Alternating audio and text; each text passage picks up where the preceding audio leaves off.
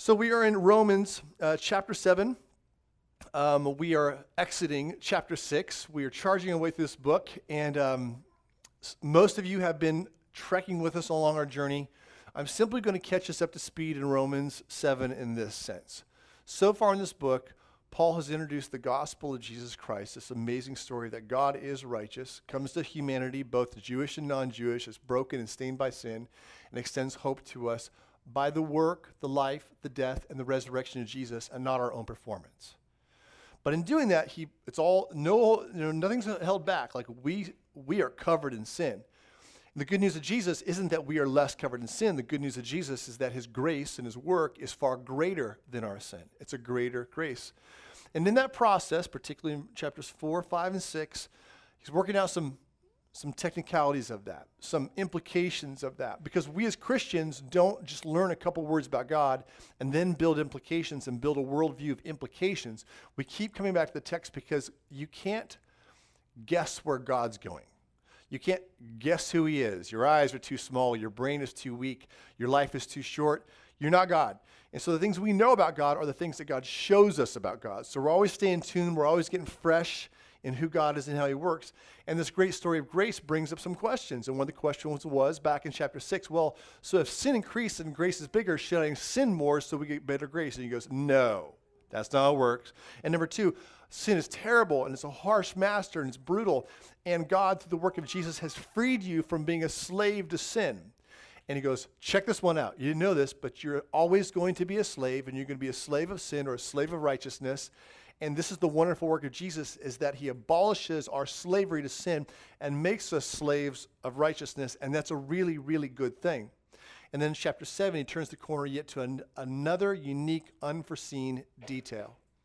Because while we before Christ, when we were before Christ in our unsaved state, we had a double bondage. We had a bondage to sin. But introducing in today's text, and this is a little bit deep waters, but you can handle it, you were owned by a contract. All people were owned by a contract. The contract is called the law. The contract is called the Mosaic Covenant. It had rights on us. So there's a real problem that the Jewish-informed believers in Rome are wrestling with. So aren't I a two-timer if I come to Jesus and follow Jesus' ways, because I know God's ways were the Old Testament, and now God's ways are Jesus' ways? Am I two-timing here? Am I betraying God's Old Testament roots by holding on to Jesus? And he uses a pretty amazing argument here and describes how that's not the case. So let me pray, and we will dive in. So, Father, you tell us of your Spirit at the end of verse 6 here. And, Father, I need him. I will always need him, and we need him to listen, and I need him to speak. And I pray, Father, that you would please help us to look to you, sharpen our minds, quicken our hearts, empower us by your Spirit. In Christ's name, amen. So take a look in chapter 1, verse 1, chapter 7. My first point today is, our title is Belonging to the One Who Leads by the Spirit. Our first piece today is this: know your connection to the Mosaic Code. Know your connection to the Mosaic Code. Verse 1, do you not know, brothers? So make sure you're reading, because we're going to keep going back and forth out of this, so you got to have it in front of you. Do you not know, brothers, for I am speaking to those who know the law. So I'm speaking to those people that understand and have a heart for the Old Testament. That was a good thing. I'm speaking to those who know the law, that the law is binding on a person only as long as he lives. The law, okay, that's the term, that law in this passage here is referring to the Mosaic Code. Scroll back history, 1,500 years. Abraham, unworthy man, sinner like me and your mom. He's walking along. God comes to him in grace and says, Abraham, I will save you. Abraham places his faith in God, and God counts it as righteousness. And then God starts to unfold over time a whole pile of promises and plans and how he would lead. And years later, he really unfolds that in this guy named Moses, where God really unfolds his plan, really unfolds a whole code of obedience and makes a nation out of the Israelites, all that kind of stuff, right? So when we hit the word law in this text time and time again, we're referring to the Mosaic Code. It's the laws that God gave through Moses to all of humanity at that time. So in chapter 7, verse 1, that the law is binding on a person as long as he lives. So he says something that probably they don't know. And unless you've read this passage before today, you did not know. The old covenant law was binding on a person until the day that they would die. That's the nature of it. It's there. He then moves in to explain it by giving an analogy. So the Old Testament came from God. It's not Moses's. Came from God. These people, these Roman believers have a genuine concern. They want to know, okay, what do we do with that Old Testament? You have a Bible in your hand or an iPad or something like that. And if you close that thing, roughly 3/4 of the stuff between your fake leather is Old Testament. And it didn't come from a man. And it did come from God. And it was inspired by God. It was breathed out by God. And it was perfect. And it contains a multi-millennium description of God's purposes and power and his ways for life. It was actually from God.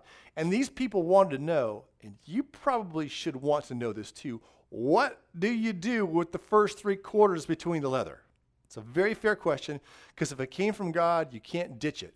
If it came from me, you can throw it away. But that came from God. It wasn't the evolution of a culture. It actually came from God. That's the argument of the Old Testament regarding it, and that's actually the argument of the New Testament. It tells us that all Scripture is breathed out by God, and first target it's talking about there is actually the Old Testament. So we need to wonder this. You need to honor God with what God has given. God gave the Old Testament, so you have to have a rightful connection to the Old Testament. And then he gives this example of marriage to flesh it out. Chapter 7, verse 2, he goes, "4, a married woman is bound by law to her husband while he lives, but if her husband dies, she is released from the law of marriage." So, disclaimer, this is going to talk about marriage. This is not the New Testament's discursus on the ins and out of marriage. And immediately, if you're like Bible savvy and you've read before, there are some greater, more detailed teachings that the New Testament gives on marriage, especially what happens in a marriage when the spouse of a person abandons the marriage, sexually, physically abandons it. There's some more detailed teaching on that. But this passage here is not about the detailed teaching of this. This passage here is referencing what is already known clearly, that marriage is a lifelong union. So this doesn't exhaust the topic. But marriage is a lifelong union, and these people knew it. That's why Paul could tie into it. So in 2, "For a married woman is bound by law to her husband while he lives, but if her husband dies, she is released from the law of marriage. Accordingly, she will be called an adulteress if she lives with another man while her husband is alive. But if her husband dies, she is free from that law, and she marries another man. She is not an adulteress."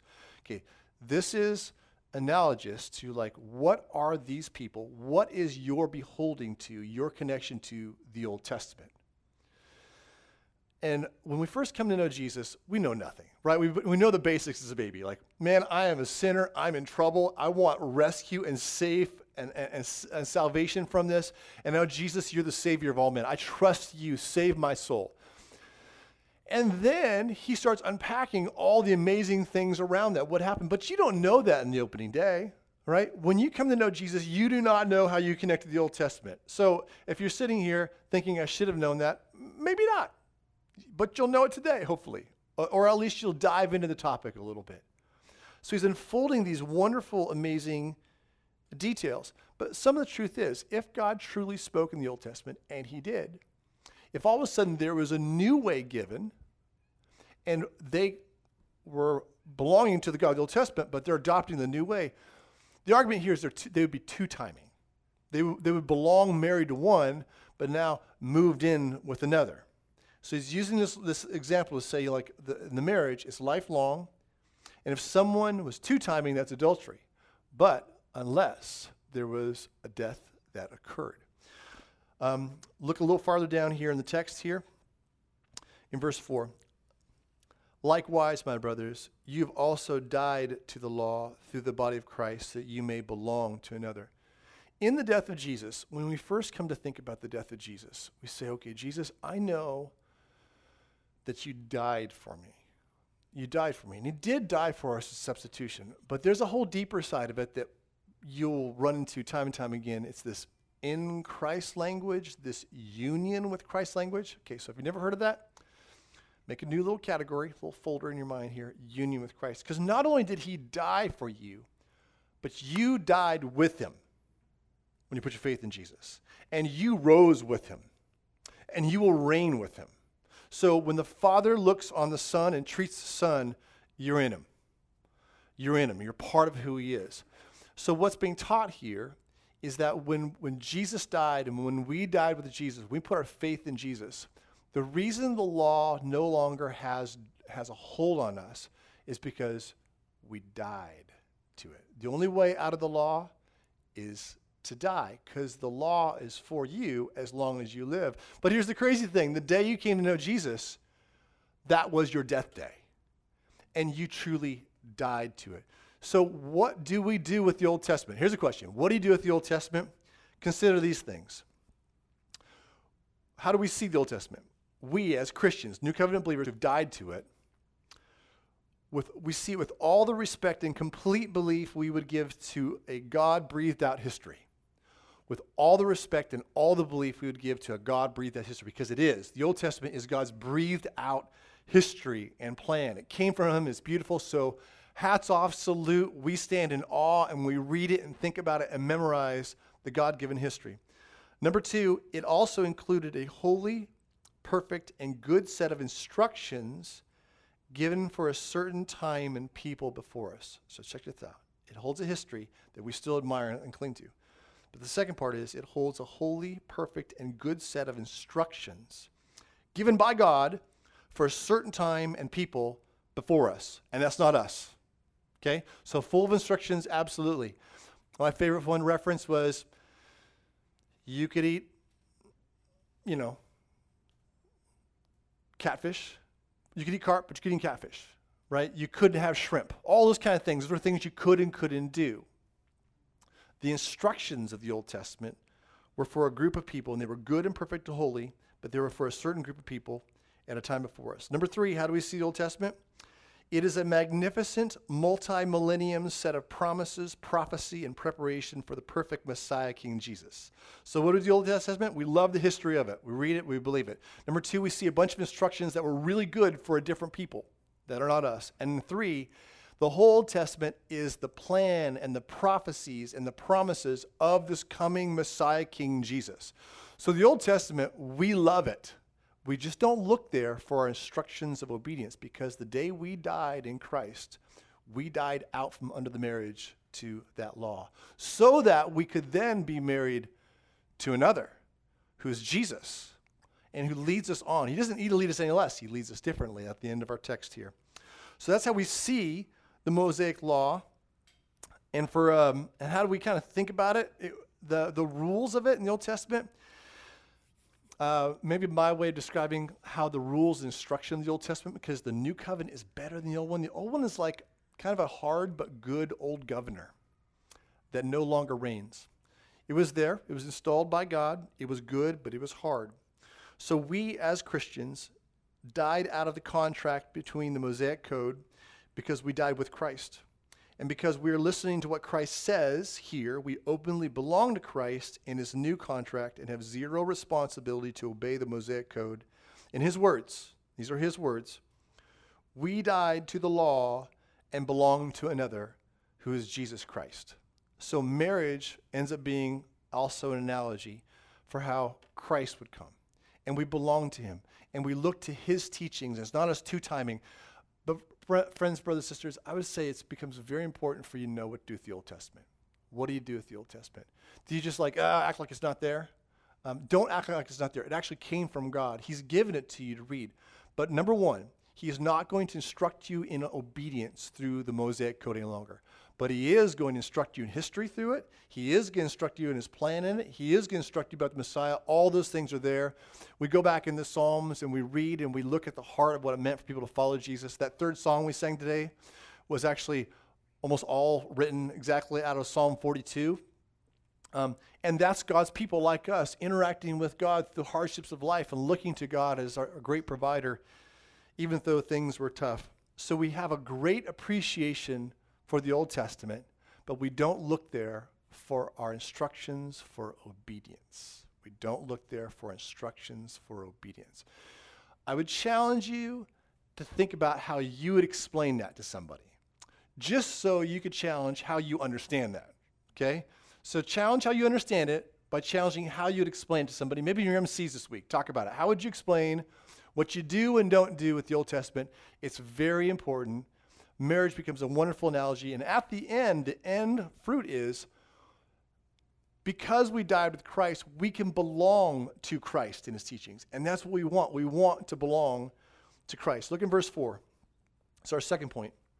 We are always utterly fruitful. We are always utterly fruitful. Likewise, my brothers, you have died to the law through the body of Christ so that you may belong to another, to him who has been raised from the dead, in order that, key words, in order that, so it's saying what just came before there is needed so that what comes after this can happen. In order that we may bear fruit for God. So you and I cannot bear fruit for God unless the thing happens to us before the in order that. So the argument, verse 4, if your little peeper's looking at it, is we died to the law so we could belong to Jesus, so that we could bear fruit for God. You cannot bear fruit for God if you do not belong to Jesus. Belonging to Jesus precedes and enables bearing fruit to God. Okay, so let's just break this out a little bit. In the room today, I guarantee are people that don't know what it means to follow Jesus yet, or you're resisting for one reason or another. And online, God bless you. So we're out there. Some of us don't. Maybe we even understand what it means to follow Jesus, but we refuse. And some of us don't understand what it means to follow Jesus.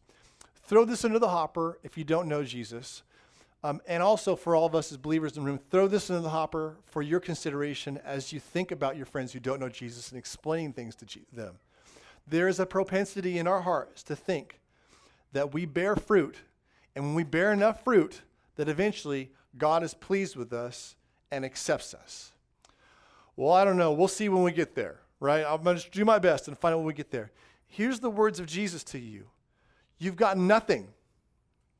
Until you belong to him, you cannot please him. If you don't belong to Jesus, you can spend your whole life shaving off your money and your body and your time and all your efforts and your tears, and we can put you up as an icon of humanity, and you bring to the table when God says, put on the scale, you will find you have nothing at all to put on the scale. You've never done a single thing in your entire life of labor that has ever once been 1 ounce of fruit for the pleasure of God.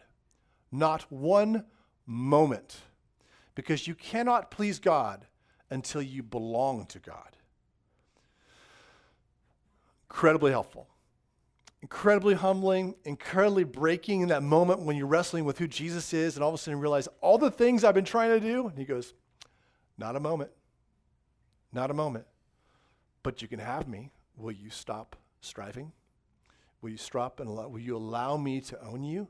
Will you allow me to die for you? Will you die with me in my death? Will you allow me to die and rise for you that I may own you? And when I own you, I change you, and you start fruiting in a different way. You start fruiting in a different way. So that in the order of that is amazingly powerful. In the next chapter is another statement that's mind-blowing as one of my favorite verses. I quoted it to our MC the other night. That has been so useful for me in sharing this message with people, because in an American culture, at least, we just have this idea that, man, can't we do something?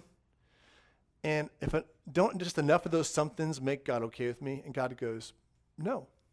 You could never do anything. So owning precedes the ability to please.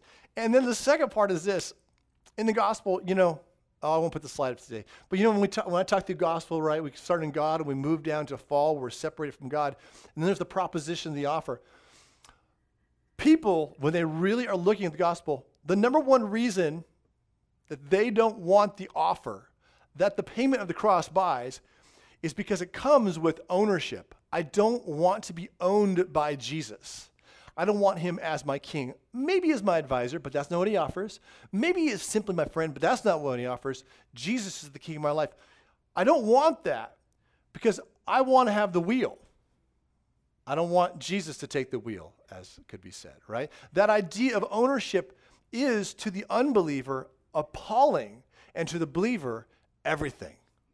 That you would be, and so may I challenge your thinking in this, to be owned by Jesus.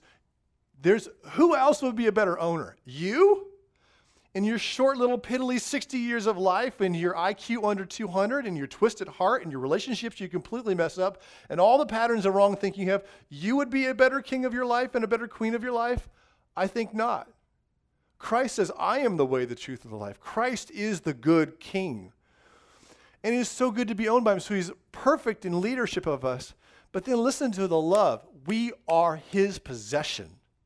He loves us. He doesn't pocket hoard you. Stuff you in his pocket of treasury is just another little tool. He loves you intensely and protects you and stands with you. He goes, lo, I'm with you always to the end of the age. That's not someone sticking you in his bag of pawns. To be owned by Jesus, yes, it means his authority, but it means to be under the active protection and cherishing and loving of the Savior of the universe, who would go even lay his life down for you. It's a really, really sweet thing to die in Jesus, to be owned by Jesus. And it becomes, the funny thing is, and by the work of the Spirit, it becomes the thing that we dread is now the thing that we love. The one that we were against becomes now the one that we're under, and we would have it no other way. Look at verse 5. For while we were living in the flesh, my argument here, just for you scholarly type, is that's not simply talking about unsaved, but saved people before Christ who didn't have the Spirit living under the old covenant law, okay? For while we were living in the flesh, our sinful passions aroused by the law were at work in our members to bear fruit for death. Okay, so here's a byproduct. When you had that Old Testament code, written down code of do this at this time, to this degree, to these people, that was good and that was from the Lord. And God would say, don't simply do it, but do it from the heart. And never ever in the Old Testament was anybody saved by doing the law, number one. Okay, you were saved by grace through faith in the Old Testament. But then the obedience was codified. What you should do, how you should do it, to what degree, what time. Those kinds of things are laid down right there on paper. It's a code. But never were you allowed to just do it.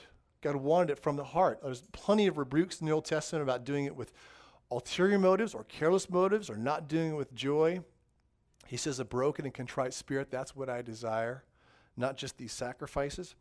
So he's always been giving us those things that he had wanted us to do. But that code, when it would come into you, it would stir your heart in its sinful passions. So unique to the Old Testament code and the way it would affect, it's different for us now as New Testament believers. When you as an Old Testament believer would bring upon yourself, in God's grace, the code of obedience, you weren't resting in for salvation, but you're trying to obey through the code, it would stimulate and frustrate sin inside you. And it was designed to do that so you would further look for a Savior. You look for the one who would come and forgive us and bring new things to us. And so the code, as good as it was, would land in your heart. And it's like, I have a big pool we're tearing down in our backyard. I hate it. But if you throw something big in that pool, water displacement, it crunches everything up into small portions. So when you throw the law into someone's heart, throw it there, it would compress their flesh and it would infuriate, right? It's kind of like, I don't think Melissa's here, is she? I think she's downstairs. Okay, she's downstairs. So I was born without an internal code of fashion. And when we got married, this amazing thing would happen. Like, clothes would just get raptured out of my closet. And Melissa has she's really honest, except for my clothes. And I'd say, babe, have you seen my good green sweatshirt? Because I had these green jeans that my green sweatshirt went with really well, I thought. And she's like, I don't know. I haven't seen it in weeks, maybe days. And time these things would happen. Then she goes and takes me shopping. And my number one value in clothing is comfort. I don't want to be uncomfortable. It needs to work, it needs to function, it needs to be comfortable. I've learned that with my wife and many of you ladies, and some of you dudes obviously, comfort is not the primary thing. You will stick your foot in a shoe that you think looks good even though it turns your foot into a hoof over the years. You know what I mean? Like, as long as it looks good. So sometimes she'd take me shopping and she'd give me this shirt And my size is I am a extra large tall. But most places don't have an extra large tall. So you get a double XL, also known as a tent. Just turns into this giant thing. And so she's always fighting against it. And she'll give me this, she'll slip in just this one large every now and then. I put it on. I just get so angry. To have my body compressed in a shirt, to if I do your wedding, I don't lean forward and hug very much because my arms stick right there. And it just makes me angry every time. And it's an agitant, right? This text talks about this, the stirring, this agitation. The law, the written code, I'm back in now. The written code is an adjutant to sin in your life by design. It's an adjutant to sin in your life. My argument would be, if you, at the end of our chapter here, refuse to walk in the Spirit, but insist on trying to use a written code for finding your obedience, you will experience a lot of frustration, anger, anxiety, because it will become an adjutant to you, because you're not designed to work that way. You'll start to taste the frustrations that the people of the Old Testament have. The good law of God in their life, as they did it from the heart, would actually cause a parallel agitation that was designed to make them wait for Jesus. And it's not designed for you anymore. So, in our text here, verse 5, it says, we bear fruit. We bear fruit. Either fruit that would go for death or fruit that goes for life. Fruit is unavoidable. My friends, you're fruiting all over the place. You are. You're just fruiting all over the place. The issue is, what is it? And what does it indicate about you, right? Is it fruit leading to death, or is it fruit leading to life? If you don't know Jesus, all of your fruit is death. It is. It may look good, but it's all death. If you're a Christian, some of your fruit is still death fruit. When you're not thinking of Jesus, you're bearing fruit of death. But you also are bearing fruit that goes to life. So what is your fruit, and how do you identify it? Ideas of the fruit. So we found the fruit in the last passage that Dempsey preached to us. I'm not going to go back and read it. The end of chapter 6. Have a good time. Read it there. Talks about fruit that points, shows us that we're leading to death, or fruit that actually yields sanctification and joy and pleasure in God and pleasure to God. But what is this fruit? This fruit are the things in your life that you can spot. Consider this. Fruit is where your time is invested, where your mind is occupied in, emotional and attitude attachment to the actions and words that you use. Fruit for God or fruit for death. For those of us that live in homes with more than one person, just think about some of the people that share the home with you. They can probably identify some of the fruit in your life. What does this person bring to my life? Do they bring anxiety, anger, agitation, a person to be avoided? What do they bring to it? Or do they bring joy? Do they bring forgiveness? Do they bring love? Do they bring peace? Do they bring truth, provision, and kindness? And then what is the end effect of that? What is the end effect of your fruit? Does your fruit entice and help and compel people to find their delight in God or something else? The good fruit will come from the heart, and it will have effect, helping everyone around you look to and delight and hope in God, or else the fruit is bad fruit, and it will do something else. So we're fruiting all over the place. Where is yours pointing? Because the joy is, for us as believers, our fruit does bring pleasure to God. The children of God who've been loved by Christ, through the work of Christ, we now have the opportunity to bring pleasure to him. There are times that we as Christians, loved by God, perfectly pleasing to him in this sense, can still bring displeasure to him. We can grieve his heart. We really can sin against him. And so therefore he calls us into this idea of being accepted by him and seeking forward into his pleasures. Consider words of Christ in John 8. He says, "For I always do the things that are pleasing to him." Colossians 1:10. So as to walk in a manner worthy of the Lord, fully pleasing to him, bearing fruit in every good work and increasing in the knowledge of God. Hebrews 13, do not neglect to do good and share what you have, for such sacrifices are pleasing to God. So brothers and sisters, you're always fruiting, always are fruiting, but what fruit is it? Can you identify it? Can you identify the effects that fruit is bringing on people? And since we're owned by him, we're designed to fruit for him on his behalf. We are owned by Christ for the purpose of bearing good fruit by which we glorify God. Those good fruit illuminate and adorn God's justification and sanctification in our lives, granting us sweetest life now and eternal life when he takes us home. Third piece is this. Leads us now in a new way. Wait, I just read something. I just want you to hear, in case that's the only thing you listened to today, you didn't listen to it carefully. I'm going to go back to the last statement and make clarity. I said this. Those good fruit illuminate and adorn God's justification and sanctification in our lives, granting us sweetest life now and eternal life when he takes us home. His justification grants us life. His sanctification leads us forward. Our fruit simply illuminates it and adorns it. You don't do things to make God give you eternal life, right? Remember, being owned precedes pleasing God. Finally, our last point today. God leads us now in a new way. God leads us now in a new way. Verse 6, but now we are released from the law as our source of direction from God, having died to that which held us captive, so that we serve God in a new way of the Spirit and not the old way of the written code. So that we serve God. So remember from the last two texts, we're not simply like citizens of a new king, where the king might occasionally call out for us to serve him, and then we begrudgingly do the task and get him off our back. No, way beyond that, we're servants of the living God. We live to serve him. We're seeking. What's on your heart? What do you want me to do? Where do you want me to go? We're coming. That's our new heart, right, in Christ. We are servants of the living God, seeking his desires and wants.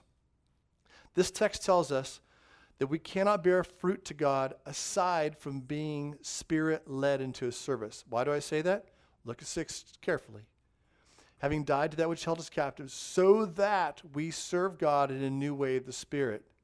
So we cannot serve God and bear fruit to him now rightly unless it is through the Spirit. If you are interested in bringing God pleasure, if you're interested in serving him, also known as if you're a Christian, you cannot do that unless you're doing it through the Spirit now. That's why all this stuff makes so much sense. That's why the old law, well, we had to die to it. So we could belong to Christ, and through Christ, through the Spirit he's put in us, we now have the ability to actually walk in the way, because the only way that God is pleased by his children that he perfectly loves is when we are led by the Spirit, not looking for his leadership in some other fashion, such as a written code in the Old Testament or some kind of created New Testament written code that we don't have, but you made yourself off of old flannel graphs. So, number one, we serve the Lord. Number two, we cannot bear fruit to God aside from being Spirit-led into service now, which is abiding and relational. Even think through John 15, right? How do we bear fruit? We abide with the Father. By abiding in the Father, we bear much fruit and so prove to be his disciples. And by bearing fruit, we bring glory to God. How do you do that? Two things. Number one, we read what the Spirit says in the New Testament. Spirit of God wrote the New Testament. Number two, we seek the leading and power for that unique what, when, and how from the Spirit in prayer.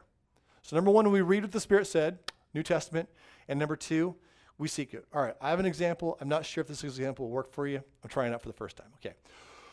Nasty woods of sins. We got briars and thistles and poison ivy and poison sumac, evidently, in our churches right now.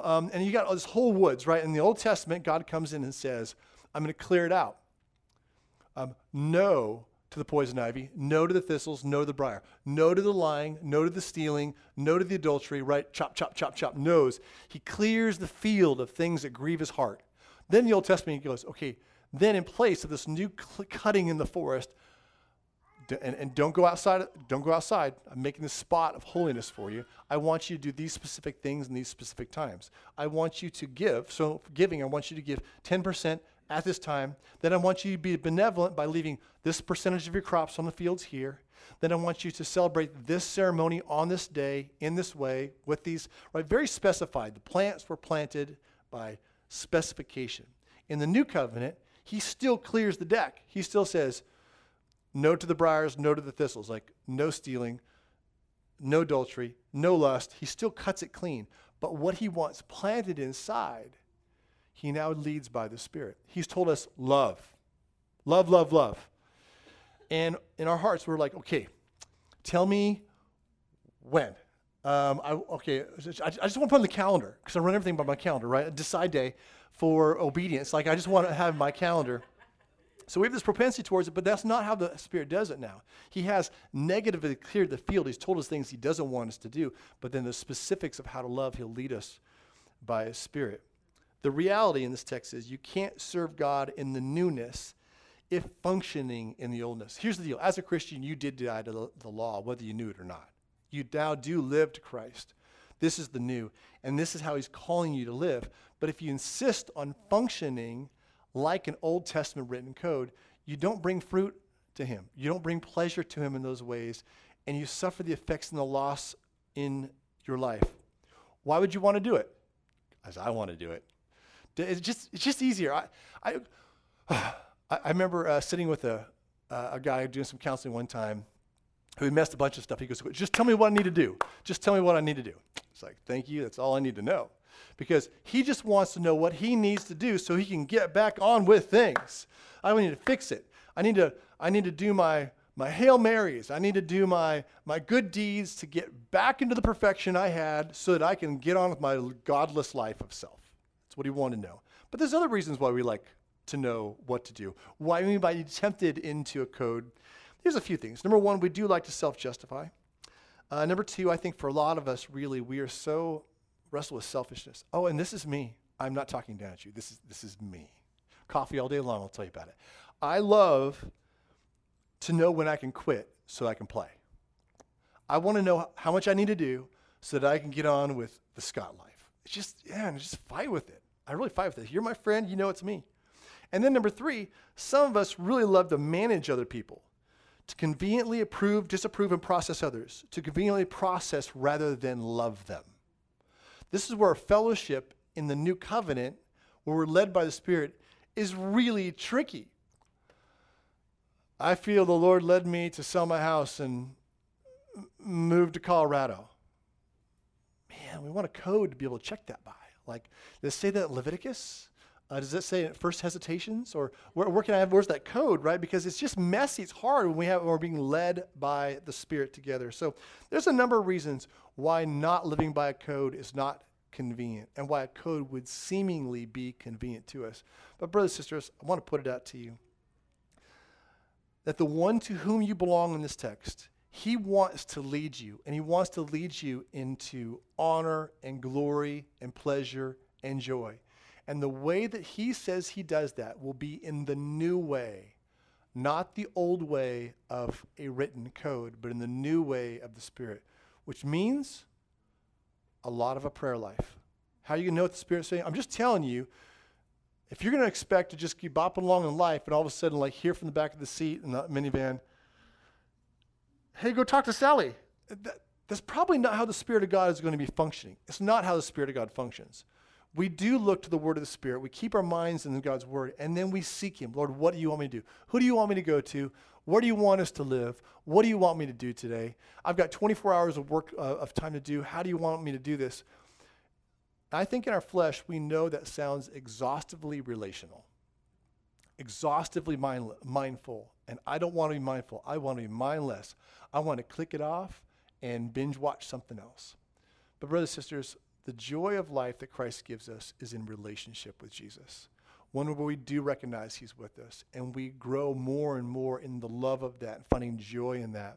The new life he's given you, the life of fruit, so that your fruit is no longer against him but for him, is equipped by Christ, is carried out by the Spirit in you as you progressively grow in your prayer life in order to know the mind and leading of the Spirit. You can't do it without having your nose first in the Scriptures, but then number two, you can't do it without being on your knees, asking the Lord, do I speak now? Do I not speak now? Do I stand up? Do I not stand up? I'm not saying like every 15 seconds you say, Lord, should I make a left or should I make a right? But throughout the day, we're having this ongoing relationship of what do you want me to do? If we don't, and might I say this, as we step into this moment-by-moment relationship with Jesus, I think that we will find the eradication of a lot of discontent and depression and anxiety in our life because we've been trying to operate marginally and minimally rather than abiding with Christ. Give me a code, let me know I'm done so I can get on with my day. And that's not how Jesus works. Jesus has called you into relationship with him. Brothers and sisters, As infinitely and perfectly loved children of God, we have now have the opportunity to serve our perfect God and King and to actually bring him pleasure by the fruit of our life. And he wants you to know that while you should deeply appreciate and know his Old Testament in showing his character and plan for the world, we're no longer to go there for instructions for obedience. Rather, we get to serve him and bear fruit for him uniquely now by seeking and following his leading brought to us by the indwelling Holy Spirit. Let's pray. So, Father, there's a lot there. And I pray that you would help us, in the end, rejoice in being owned by Christ through his death, and that, Lord, we would have a great appreciation, a great appreciation for this new life of being led by the Spirit. And that, Father, you might let us taste new realities of that and the joy of it, and how much better that is than us agitating our hearts by trying to live with some kind of written checklist. Show us, Lord, the liberation that comes from the leading of the Spirit. Please be glorified and honored us. Father, as a church, we as Cross City, your family, one of your families, Father, I pray that you please help us by your Spirit and teach us more deeply and truly and genuinely what it means to walk in the Spirit and to see and notice him leading and then empowering us to go about the sharing of your gospel, to go out the faithfully discharging the job you've given us, to parenting, to responding to people, to suffering, all the aspects of our lives where we look to you and you lead us and that you give us heart to follow you, and that we would have fruit that would bring us joy, fruit that would bring you joy, and give illumination to the world around us that we have a great King who leads us well and cares for us. We love you and we thank you for all these things in Christ's name. Amen.